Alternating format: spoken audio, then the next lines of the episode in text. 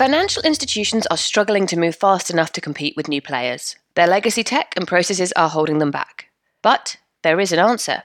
Our new report, titled Rebuilding Financial Services from the Inside, is a comprehensive guide to what tech teams in financial institutions are thinking and what they want the rest of the business to understand to help them move forward. Head to bit.ly forward slash 11FS rebuild to download it now.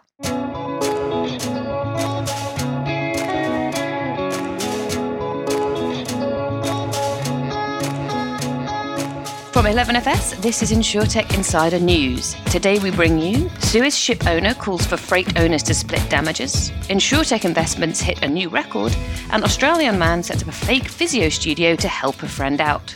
All this and more on today's show. Hello and welcome to InsurTech Insider, episode 91. I'm Sarah Kocianski. Today's show is a news show where we'll be talking about the most interesting news stories of the week just gone. Uh, as always, I'm not alone, but I'm joined by my co host, Nigel Walsh. How are you doing today, Nigel? I am fine and dandy, thank you very much. I'm enjoying the sunshine, unlike my walk yesterday in the hail. Yes, the weather has been somewhat mixed here. We had um, golf ball sized hailstones this afternoon, and then it rained, and now the sun's back out again. So, welcome to spring in the UK. To dive into the news this week, we are joined by some excellent guests. So, first up, we have Lisa Conway, Chief Underwriting Officer at Battleface. How are you doing today, Lisa? Good. Also enjoying the lovely rain here in New York City. um, could you give us a bit of an overview of what Battleface is, please? Sure. Battleface provides global travel insurance and assistance solutions using technology to help travelers build customized plans so they're not getting coverage they don't need. Brilliant. We're also joined by Maria Goy, co founder and COO at Spot. How are you today, Maria? I'm well, and it sounds like UK weather is a little like uh, Austin, Texas weather right now with the random hailstorms, thunder showers, and bright sunshine today. We, we have to start this podcast by talking about the weather, you understand, because we're British. So, I mean, of course, I, I lived in the UK for a couple of years. So, yeah, yeah, so you, you understand what's happening here. So, this is your first time on InsurTech Insider. Can you tell us a little bit about Spot, please? Yeah, I would love to. Thanks for having me. Spot is a tech startup offering subscription on demand injury insurance that protects everyone from athletes and adventurers to families at home. We really have two lines of business a direct to consumer and then partnerships are really playing on the embedded distribution of insurance, uh, looking to make insurance more affordable and changing the distribution game in the US because we do not, unfortunately, have universal health care in this country. So we're really looking to solve a number of problems around changing the perception of insurance from being a grudge purchase to a lifestyle, as well as the customer experience. Brilliant. Well, I'm sure we'll touch on some issues that actually affect you both as we get into the show. So let's kick off. The first story today is that the Suez ship owner has called for freight owners to split the damages. So the owners of the ship, the Ever Given, that blocked the Suez Canal for nearly a week, are asking the owners of the freight on board the ship to take on some of the costs of the damages demanded by the Egyptian authorities. This sort of damage sharing arrangement is often used in maritime accidents covered by insurance.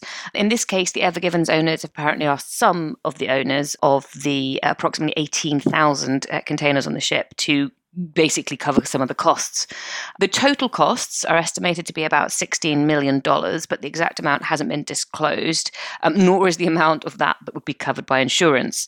The ship's owners said last month that they were negotiating with the Egyptian authorities over the compensation amount and that the boat is currently being held halfway between the north and south ends of the canal for inspection. Um, it won't be allowed to leave until a settlement is reached. It all sounds a bit he said, she said, and uh, it's going to take a while to sort of un- untangle this, I imagine. I guess, I, I, don't know, does anybody have any sort of like initial thoughts on this one? Does anyone want to go first? It sounds like a ransom more than anything else. As in, we're not letting you go until until you've cleared your debts. Yeah, but I think I think there's two parts there, isn't there? So there's we're not letting you go until you've cleared your debts from the Egyptian authorities, and then it's the ship owner saying we're not letting you have your freight back until you've paid some of the costs given that this is supposed to be an arrangement that happens when it's covered by insurance, I would have thought perhaps this is would be more explicit in the terms, or is this another case of insurers having slightly vague policy language?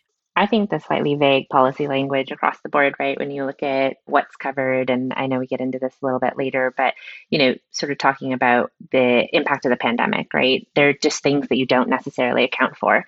And so I think a lot of policy language being vague works at times for the carrier and it works at times for the actual policyholder themselves. And this being such an interesting fascinating case of sort of like a world impact. And I just think that understanding sort of where that goes will be really fascinating sort of precedent setting because this won't be the last of the type of issue we see. Yeah, I mean, it's it's an interesting. Uh, I mean, it's, it's, it's a scenario that we've talked about before. It's only happened three times, I think, before the Suez Canal has been has been closed, and so there hasn't been an awful lot of time for people to, to gather data and work out um, what to do in these scenarios. I mean, I'm just thinking, Lisa, about what Battleface does, and now you know, I imagine that if you're a, a mariner on this ship, you're slightly different sort of insurance you have. But thinking about the sort of policies that you know that, that the Battleface writes, I mean, how would what would you think about this scenario? Scenario if you were like, oh, well, we're stuck somewhere in the Suez Canal because a ship's got jammed? You know, is that the kind of thing that you, you think, oh, God, how, how do we approach that? Is that something that Battleface might, might have an approach to, I suppose? Yeah, I, I, guess when we think about travel insurance, at least from a US perspective, there aren't many business travelers that are covered by it. So that's interesting. But you know, from a from a business interruption perspective, I think it, it's very interesting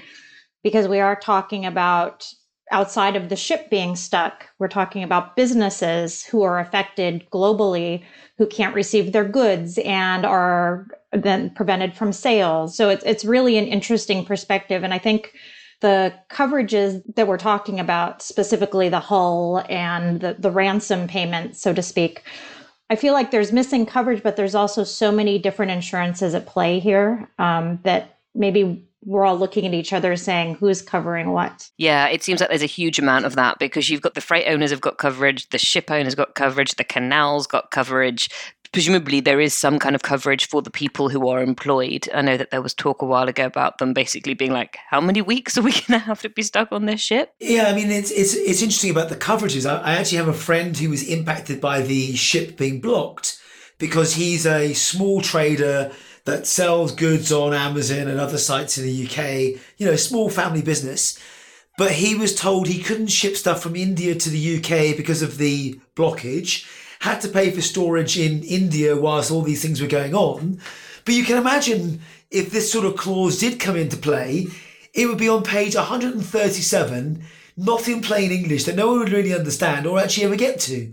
So I can't imagine you know, my friend saying, I'm going to ship a couple of thousand pounds of stuff in a container to accept the clause going, oh, by the way, if it gets stuck in the Suez Canal, you'll pay part of the damages, could be up to 16 million it doesn't make any sense. Yeah, I mean, I guess it depends on. I, I don't. It, there is no details. One of the things that's interesting about this is there are no details. Like nobody's giving anything away, and presumably that's because you know the first one to break, you know, is is revealing something, and they, they lose a position of power.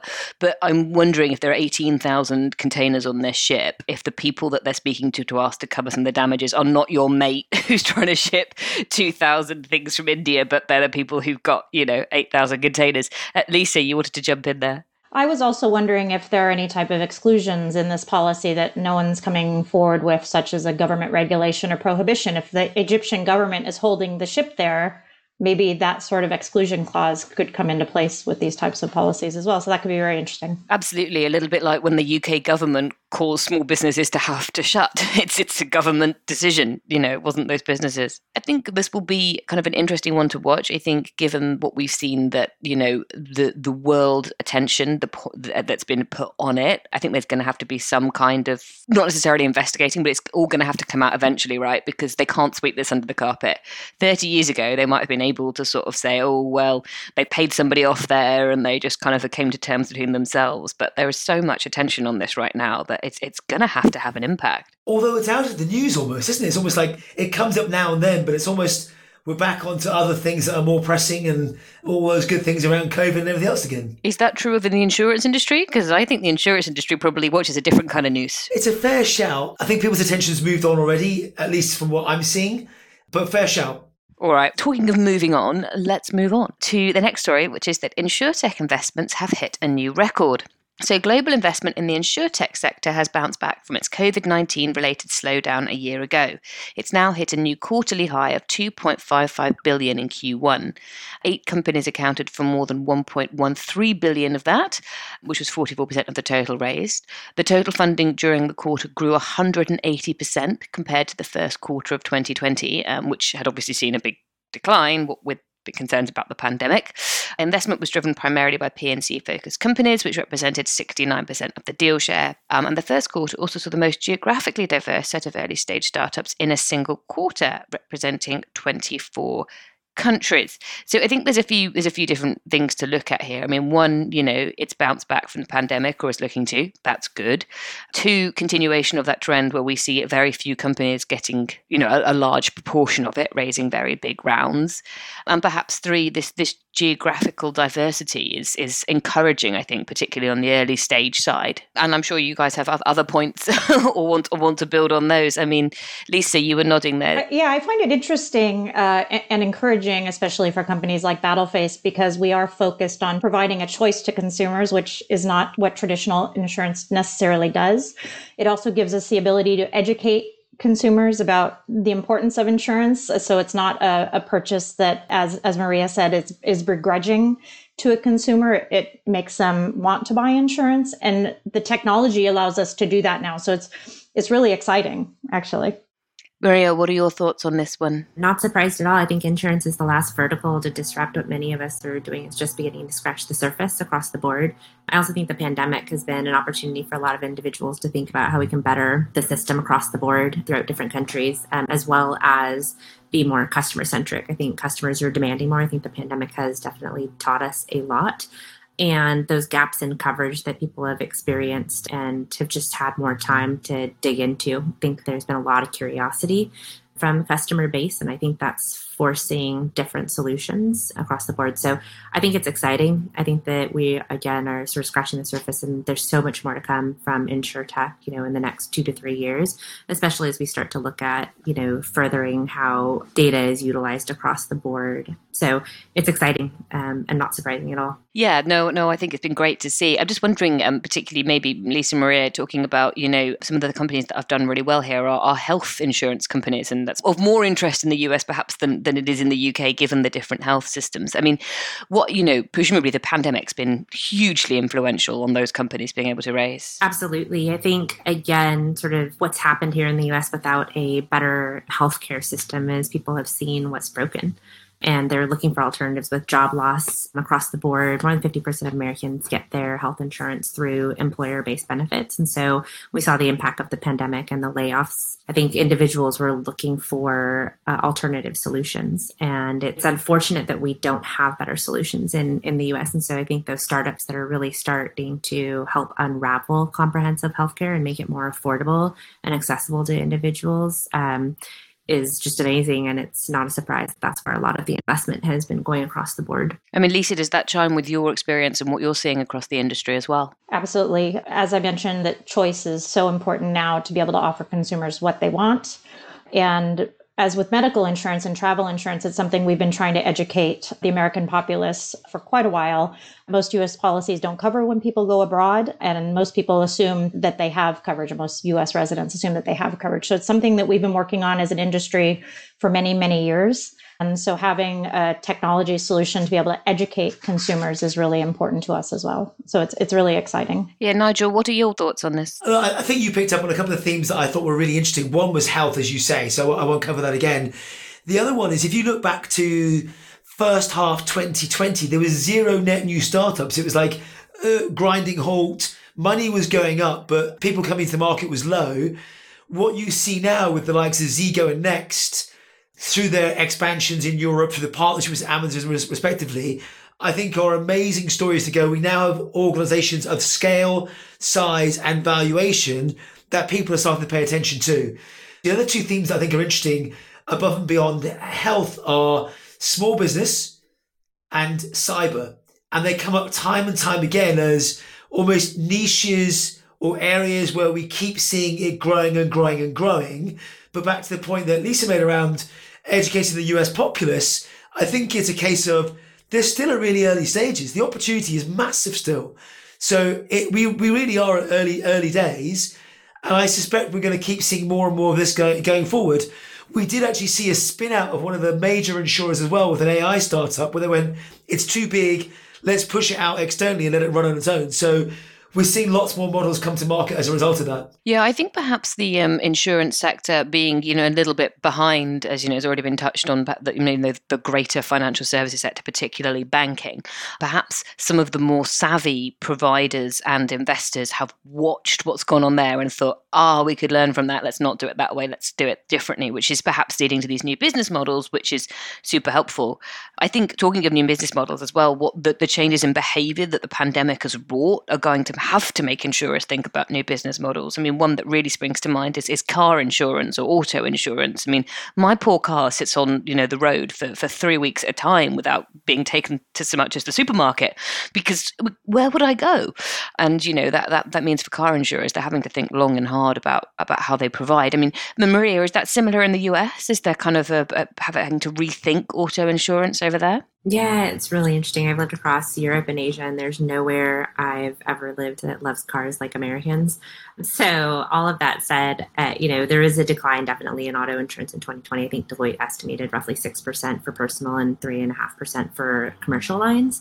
I think across the board, you're seeing that probably extend into 2021 um, in 2022. I think that the new normal, right, will challenge the pandemic has forced people to think about different ways of living, sort of the increase in electric bikes and how mobility is covered. So while there's a decline in automobile insurance, I think that it'll be interesting to see sort of what pops up around covering folks that are planning to be mobile. And I think I, I couldn't agree more. I mean, Zego is a good example of that about mobility. Dare I say, Sarah's and I's dreaded word, e-scooters. So they're making more of a more of a comeback. I did actually um, comment about Nick Pester from Zego being on an e-scooter the other day, and I was like, oh my god, help us. The other thing I think, Sarah, you mentioned this about things like healthcare, though, is now we've got there, it's never going back. I don't want to sit in a doctor's surgery if I don't need to, or for anyone that's used video-based telemedicine or telehealth it works. It works brilliantly and it works in my timeline. Mm. So why would I go and stand somewhere else if I don't need to? So you and I have disagreed about this before. I think for a lot of cases that can be true, but there's a couple of examples where I think it's not working so particularly there's there's one the case that was um, a child who had a rash and the doctor trying to see the rash via the, the video the telemedicine said oh it's just this or it's just that. It was actually very serious and the child ended up you know in a coma and rushed into hospital because it was a first sign of septicemia. And so the point is that the video you, that's great if you've got the quality technology at home and you've got a good internet connection. But if you've got neither of those things then you are you're going to struggle. And the point of I want to point of my connectivity is one I've made like a few times this week. We can't keep rushing towards an assumption that everybody has access to data or the internet. So if healthcare provision becomes more and more pushed in the direction of of people who can do those kinds of things at home, you're going to leave a huge percentage of people behind. So I think there's two points. I think there's one there will be some cases where you will always need to see a doctor because you need to show them something and go look at this. Um, and two, you can't. I think we have to be careful as we rush towards like making healthcare provision particularly better and better digitally, but we don't leave behind the people who can't access healthcare digitally. You're spot on. I was going to say, and actually, I have that example personally. My daughter had a lump under her neck. She'll never listen to the show, so what might be saying. But she had a lump under her neck during the pandemic we did the video call. They said that we can't diagnose it this way. You had to go in, and it was you know back to see a GP physically in a COVID safe environment, whatever else he saw it and she was straight out again and it was all fine within about three minutes. But you're absolutely right. And I can't remember the number. I think it's like five to eight percent of people in the UK alone don't have access to internet, never mind fast internet. Yeah, it was um, 11% of households don't have access. Wow. Okay, well, I'm going to um, take us to a break there, but we'll be back very soon. Trust in financial services has been increasing. But with trust in technology companies decreasing and the pandemic accelerating the shift to digital financial services, it's more important than ever to actively build and maintain trust. In association with Mitek, we've launched a report that explores the current trust issues facing financial services brands and how they can be overcome. Head to bit.ly forward slash digital trust report 2021 to download it now. Okay, welcome back. And now it's over to you, Nigel. Thank you very much. Now, now, this one might be a very British one. And I say that because I've heard stories of things that are going on in other countries that mean this is not true elsewhere. But I'm sure Lisa and Maria will tell us if it's not. This story is all about festivals being in the mud. And it's a story from the Times talking about after heavy losses from cancelled events in 2020, festival organisers faced tough decisions as to whether or not they can hold events this year without insurance. Britain's events sector was worth almost 40 billion before COVID, with music events accounting for nearly half of that. In late April, the UK vaccines minister warned that summer festivals still might not go ahead, despite the UK being on track to lift all COVID restrictions by June 21. 26% of UK festivals, with more than 5,000 people attending, including Glastonbury, have already been scrapped, with many citing concerns regarding insurance. And last but by no means least, many underwriters refuse to cover COVID related cancellations, which leaves organisers facing big financial risks. This has prompted, of course, many organisers for call for a government backed insurance scheme. So, boo to this because I've had loads of events cancelled. I'm sure, Sarah, you have as well from previous conversations. Is this an issue in other countries as well? Yes, I'm very disappointed that all of my Broadway shows have been canceled at least through the fall. And also, I don't know if you know this, but travel insurance, a subset of travel insurance is event ticket cancellations. So we've seen a huge hit from canceled events as well, having to return premiums for events that didn't take place. Maria, you're seeing the same as well?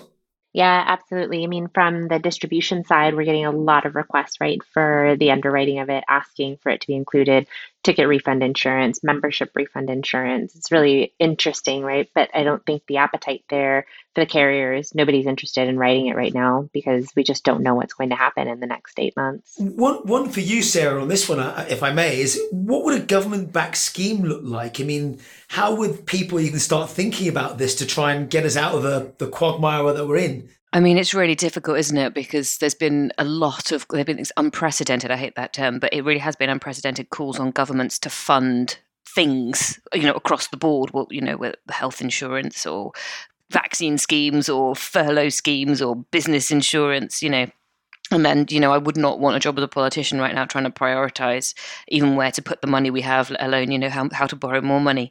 I mean, I think the problem we've got in the UK is that the hospitality industry is Uh, and I'm including events under hospitality, is such a huge, huge segment of, of our economy here. It's kind of, I think, my personal opinion is that it's not been treated particularly well by the British government. I think that they have failed to recognise the contribution that hospitality makes, and that perhaps if somebody had thought about it a little bit earlier on, we might we might have more of an idea. Because you just got to think about how many different types of people are employed under that one heading of, of hospitality. I think if you're going to talk about what a government scheme might look like, I think it's going to have to be, from what I can see, it's going to have to be big insurers coming together with government and having some kind of split, you know, in kind of what you, what you're going to see in terms of backup. So a little bit like the furlough scheme, you know, the government will pay 80%, then 70%, then 60%, then 50%. Um, the employer, or in this case, the insurance company, perhaps has to pick up the other half of it. I think that's particularly true if the festival is cancelled because, as is right now happening, the government isn't giving them they don't know if they can go ahead. So they would have to say the event is going ahead and then outlay huge amounts of money on booking, you know, caterers and toilets and fences and stages and, and all that stuff. And then the government might come along and say, mm, you're not allowed to do that anymore. Um, and I think, you know, to our earlier point, whilst the government is the one who has the final say on whether it is or isn't going ahead, they have to step up a little bit here and either say right now, no, you're not allowed to do it, nobody is, or you are allowed to do it under these terms, or we'll work with you to find an insurance policy. But at the moment, you can't leave people hanging for the second year in a row. You just got to make a decision. It's really interesting. And I think your point about the help us get through this thing is, you know, even in the article as well, it talks about large events 5,000 people or more. I am aware of smaller events going ahead. There was an event in Liverpool that went, actually, I think it was, I think it was about 3,000, maybe it was even more. Yeah. Um, that went ahead. It's a rave. I looked at it and went, "Oh, that looks amazing." Then I thought, "I'm way too old for this." But it was nice. It was basically, uh, they and they called it out as a massive data experiment to work out what happens if people are, you know, have have been detected with COVID or whatever else. Everyone goes for tests beforehand and and what's not. But everyone seemed to be enjoying it and were happy to go back there as quickly as possible. I guess in the US, this is is it state by state or is it federal? How, how does it work? How does it work there? It's state by state. So New York City isn't expected to open up until mid May. And I think we're expecting Broadway and other large event concert spaces to probably restart uh, in September or fall. And I think, Maria, uh, forgive me if I'm wrong, but I believe Texas is already holding concerts. Yeah, we are pretty much raving on the streets. I was sharing with Sarah prior to the call, it's really interesting. You kind of go out uh, and I live along the river, and there are thousands of people out there every weekend inner tubing, kayaking. So it's it's really interesting to see how state by state has rolled that out, but how the rollout of the vaccine now state by state is also impacting that.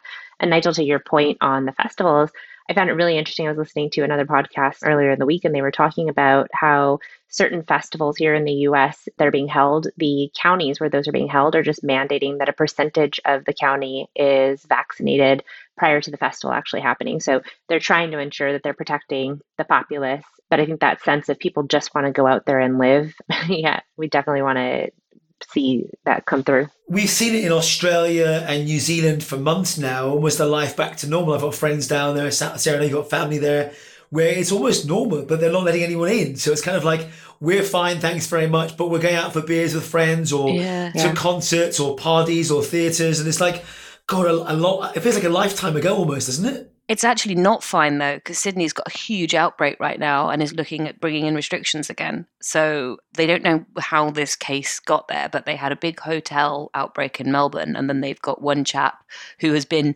very active socially in Sydney. And I did that in inverted commas. I don't know what that means, but that's what the press said. So I don't, I, am not going to speculate. Anyway, the point is, he had it and now they've got an outbreak. So I just think the point is that you, you can't take your eye off it. I think particularly as we know that some of these new variants are going to um, be resistant to you know the vaccines. We're already talking here in the UK about giving some people a third jab in September to give them an update. I think my point is that for people like the events industry, they have to be thinking about how they live with this now and not thinking it'll go back to the way it was. You have to be thinking, what do we do when this happens every spring? Because that's the mindset. Because they're not even going to be back to full capacity. Even Broadway, when it opens up, it's not going to be back to full capacity immediately. I've seen all the things for theatres in London opening up over time. It's funny, Sarah, you mentioned the uh, the socially active. I'm, I'm now doing the virtual conference, sorry. But I saw one of the drug companies say cold and flu meds were down, but contraceptives and morning after pills were up on the release of lockdown. So I'm not going to make any judgment on that other than people are going back to normal activity. Lisa, you had a point to add as well. Yeah, so so one of the interesting things about venues opening to certain capacities is New York State actually rolled out the first vaccine pass, the Excelsior pass that you can download onto your phone if you've had a vaccine in New York State, and you're now required to show those going into a stadium. For example, I'm going to a, a Mets game, Citi Field, next week, and I've downloaded that pass. It shows that I'm fully vaccinated and I'm allowed into the stadium. So that's going to be very interesting how different states, countries pick up on those vaccine passports, whether they'll require them to enter large festivals, whether we'll still feel safe. Yeah. That'll be very interesting. That was an interesting thing. They mooted it over here, but then everybody the age, under the age of 40 went, hang on a minute, you haven't allowed us to have a vaccine yet. So you can't you can't be saying that we're not allowed to do these things.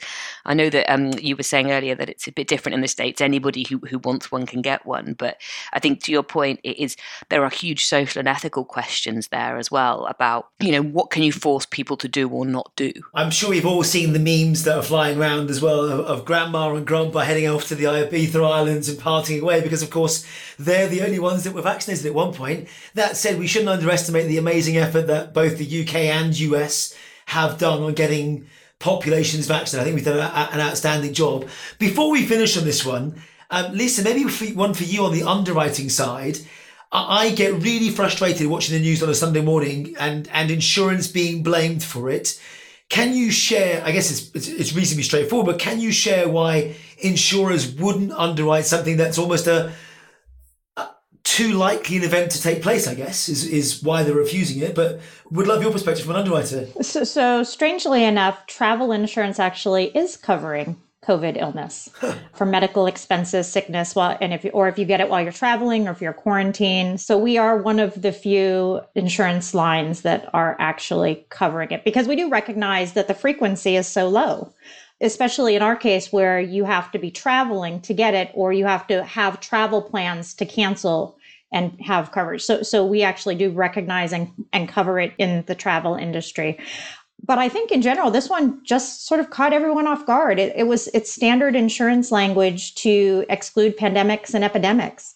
And I think it is language that's just in the policy that no one really thought about, frankly. I think a good place to move on. And with that, I'm actually going to stay on the theme of COVID. I'm not sure uh, what Hanna was doing to me this week, but we're going to stay on the theme of COVID. And this is actually, I think, a really strong story about Marsh and Chubb teaming up on COVID vaccine program. This is the announcement that a collaboration with the World Health Organization and Gavi, the Vaccine Alliance, to secure insurance coverage for a program that will offer eligible people in 92 low income countries a fast, fair, and transparent process to receive compensation for rare but serious side effects associated with COVID 19 vaccinations.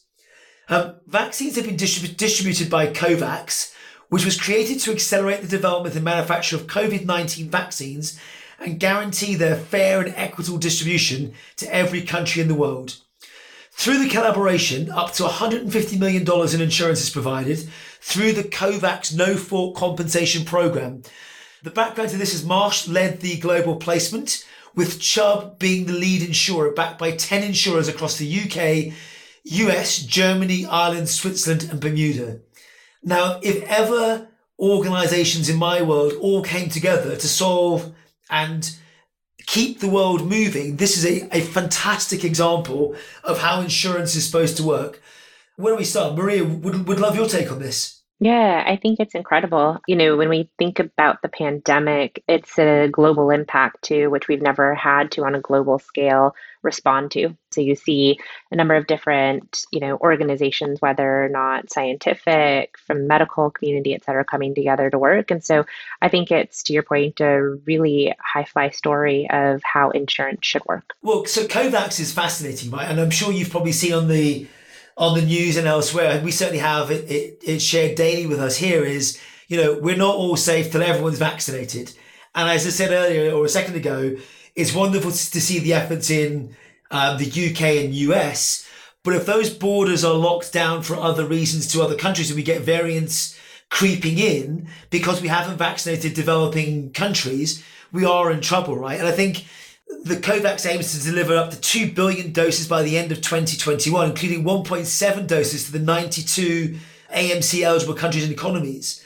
Sarah, I don't know if you've got a perspective on the, the distribution of vaccines and, and, and what that's going to do and how we use insurance, I guess, to unlock travel unlock the global economy a, on a broader basis. Yeah, it's it's an interesting one because you know you you've got particularly what comes to mind immediately is tourism. And so a lot of the places that have done quite well thus far at avoiding you know the outbreaks are, are more remote some more beautiful places where perhaps populations are are more vulnerable. So they're going to want to open up for tourists, which is you know a large part of their income, but then they're going to put their local population at huge risk because they, they haven't been exposed.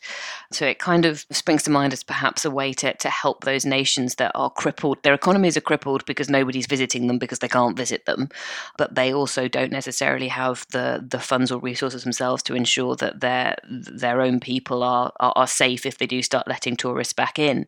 So that seems to be a way that you know this would help you know know everybody. It would help those of us who want to go to beautiful far flung locations and also do so in a responsible way. That means we're not introducing something to, to, to a country that's that's done you know well to avoid it thus far, and also you know allowing them to, to get back on their feet economically. Because I think you know we talk quite a lot about countries being left behind by not being able to access the vaccine, but also there's a huge number of countries that are being left behind for other economic reasons where governments can't afford to furlough people or because large parts of their economy is, is built on trades that just can't function in, in the way the world is right now. It's an interesting one. I mean, you've talked about tourism quite a lot there.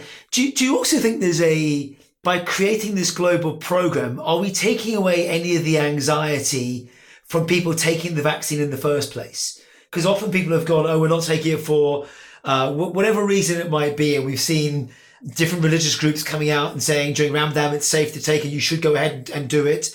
We've had other ethnic groups going, oh, we can't take this. There's been loads of misinformation about it in, in, in varying different countries. Um, do you think programs like this would reassure individuals or families to take it and not have to worry about the side effects or cost of care should they need to? You know, I would hope that it does. I mean, healthcare accounts for roughly 66% of bankruptcies in the US. Stemming from medical bills. So I think that having a relief program there um, is helpful. I just also think that it's so much of, you know, to your point, different perspectives, right? People are going to go down a rabbit hole of if I want to take the vaccine or not. Most arguments I'm hearing is we just don't know what the side effect is going to be in two years. It's not necessarily about the medical cost, although I do hope that that does drive a certain segment forward. But in the US, I think it's just uh, having those types of programs, I think, does offer that type of relief to people who are concerned. And I hope that does start to drive up the numbers um, that we start to see.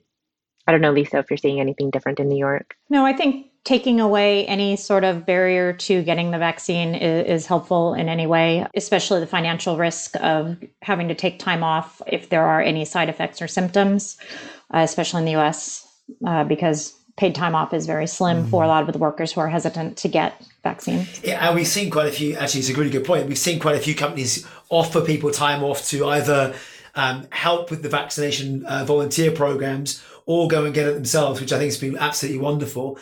Uh, let me finish on one point. It took a it took a pandemic, but Sarah, to you, is is there anywhere else this could be extended that or should be extended to? Because it's lovely to see the private sector and public government bodies and, and, and not non-profits get together to solve, you know, huge crises like these. Is there other things that we should apply the same logic to to remove these barriers as a as a you know coalition almost? Rather than the events industry, I think I think they could probably do something if they worked together there. I think I think on a on a more serious note, you know, this coverage could be linked to broader vaccination programs. Let's talk about polio. Let's talk about you know Ebola. Let's talk about we, we're going to have more pandemics, guys. People tell me I'm negative when I say that, but if we keep encroaching on the natural landscape landscape and coming into contact with environments we should not be in contact with, we are going to keep finding things that aren't very good for us. Mm. So, um, you know, if, if, I mentioned Ebola there, but that that came about from what we think are similar circumstances to COVID, um, to do with, with, with humans, you know, I- invading natural habitats and, and coming across an- animals and, and, and, viruses they carried that we wouldn't naturally do so. So I think um, maybe it needs to become, you know, a broader program more accepted, particularly for those for those global vaccination programs which are already in place. But actually, you know, in some places polio is losing ground because again of, of you know misinformation and, and and sometimes that's you know to do with religious beliefs or whatever.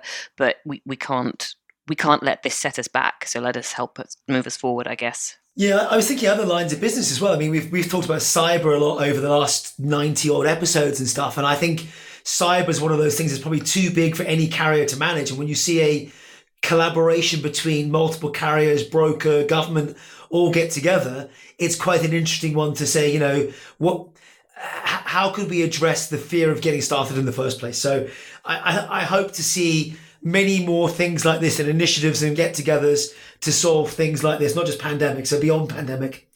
Um, with that, let me hand it back to you, Sarah. Cool. So now it is time for stories we didn't have time to cover. So I'm going to go back to you, Nigel, for the first one. Thank you very much. My first one is Zurich warning e commerce boom could spark warehouse blaze uptick. And anyone who's, well, everyone who's lived at home for the last 12 to 14 months will realize their local delivery has turned up, it feels like daily, if not multiple times per day. And to get there, there's been a huge increase in the number of um, local or sub uh, distribution centres. In the UK, the Home Office has reported statistics that show that the number of warehouses gutted by fire has increased by 42% between 2019 and 2020 that, that although the number of fires has fallen in the long term, the cost of insurance claims has increased across the market. Zurich's claims data shows the average cost of a large warehouse fire is about 5.9 million pounds. So something to keep an eye on. Car premiums see a record drop. So, the Association of British Insurers has released its motor insurance premium tracker showing £436 as the average cost of comprehensive motor insurance in the first quarter of 2021. According to the ABI, which has been collecting data since 2012, the Q1 figure translates to a £32 or 7% decrease from the average premium in the fourth quarter of last year. It's said to be the biggest quarterly decline in the trade body's records. The latest number represents an 8% drop from Q1 2020. Cool. Great. I'm happy. not using my car, happy to pay less insurance. Um, I think the point I would make on this is to go back to something I've already said: is people's behaviour has changed. People's behaviour is unlikely to go straight back to what it was. Guys, let's think more creatively rather than just reducing the price by by eight percent. What's the new What's the new business model in, in car insurance? Although I am hearing trains are back to busyness, and I'm hearing that roads and traffic jams have started to increase again. So who knows? Let's let's ask the same question in six months' time. The next one is Allianz tightens restrictions on coal oil and sands business. And this is a the latest in a long list of insurance organizations that are tightening up on their ESG agenda. Uh, this new policy will apply from 2023, so still uh, 24 months out. But companies building new coal-fired power plants will generally be not eligible for insurance coverage. Companies were previously to be excluded if they generated at least 25% of their electricity from coal and operated at least 5 gigawatts of installed coal-fired generating capacity. Under the revised criteria, either one of those two criteria is enough to be excluded. So I think this is a huge change. And I think we've seen already with AXA, with Aviva, and many others, big shifts in the attitude to dirty energy or fossil fuels or so much more. And it's, I think like, like insurance in general, it just takes one to start. And once they've started, there's a natural following for everyone else to follow. I think society as a whole has picked up this, you know, we it's our time to do things now to the planet, to, to, to take as much action as we can to save it for future generations. And the insurance industry has to do its part. And I think really and truly has stood up with net zero campaigns, uh, with ClimateWise and so many more. So I'm really, I'm really excited to see this. We're never going to get to electric vehicles, clean energy and all that sort of stuff if we keep allowing people to build coal and other dirty fuel plants. So this for me is a great thing to see. All right, and that brings us to our and finally story, which is that an Australian man set up a fake physio studio to help his friend out. So, this story, okay, I'm going to have to give context here, I think. So, this story is related to a radio station in Australia called Triple J, and it has a segment on one of its shows which is called Take It to the Next Level so it's it's like a listener call in basically um, where you tell outrageous stories um, so um, the listener in this in this case was a chap named todd and he rang in to explain how he had helped a friend claim workers' compensation by pretending to be a physiotherapist back in 1997. Um, his friend had asked him to be a physio and have a fake physio studio that the friend could go to to fix his fake injury. So the pair went as far as actually creating a fake physio studio and then sent the insurance company bills to treat his injury on a regular basis, and they got paid. Um, but apparently, they eventually had to stop because they didn't know when to stop, if that makes sense. They basically they were quite clever, so they were like went as far as they thought they could take it and then they're like, yeah, we're going to stop doing this now because they didn't actually know how long it would take um, a physio to treat this particular industry. Unsurprisingly, the radio channel received some backlash with the Insurance Council of Australia commenting that insurance fraud has cost the industry millions. I think it's quite an elaborate and interesting story, but I do question the gentleman's thought process in telling this to the entire nation on the radio? I see the funny side of it, but I also understand why the Insurance Council in Australia got all upset about it. It's like saying making a bomb from things you can buy in your local supermarket's quite easy. We just don't want to tell everyone because it's kind of a silly thing to go do. It does highlight, to your point, that insurance fraud A goes on and B is still too easy.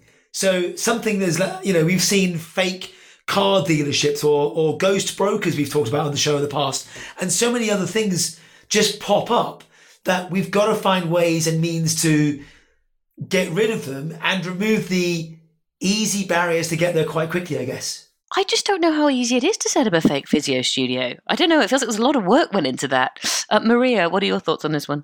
Yeah, I, you know, it's funny. I understand the humor in creating a creative narrative, but at the end of the day, and not duping the system, and maybe this is just the logical insurance side of me, right? Of, you know, in the US, the cost of insurance fraud is over 40 billion a year, and that comes out to 400, 700 dollars per year in the form of increased premiums for families. So duping a system that is actually meant to protect individuals is they're just screwing other people who really need help out of it. So totally understand sort of the humor and being able to create that story and the level of effort that had to have gone on to creating fake bills and a physio and I mean, hopefully they were getting a big paycheck for that. But at the end of the day, it's it's an interesting place to be of, you know, sharing that across the board with the entire nation. And then, you know, Nigel, to your point of how much of this can we get catch in the future, right, with technology, and and how do we start to to lessen the burden of that um, longer term? Yeah, I think it's particularly sort of almost poignant when it's health insurance when you know that as you've already said a lot of people go bankrupt because they can't afford health insurance. So if you're duping a health insurer you're raising premiums for other people.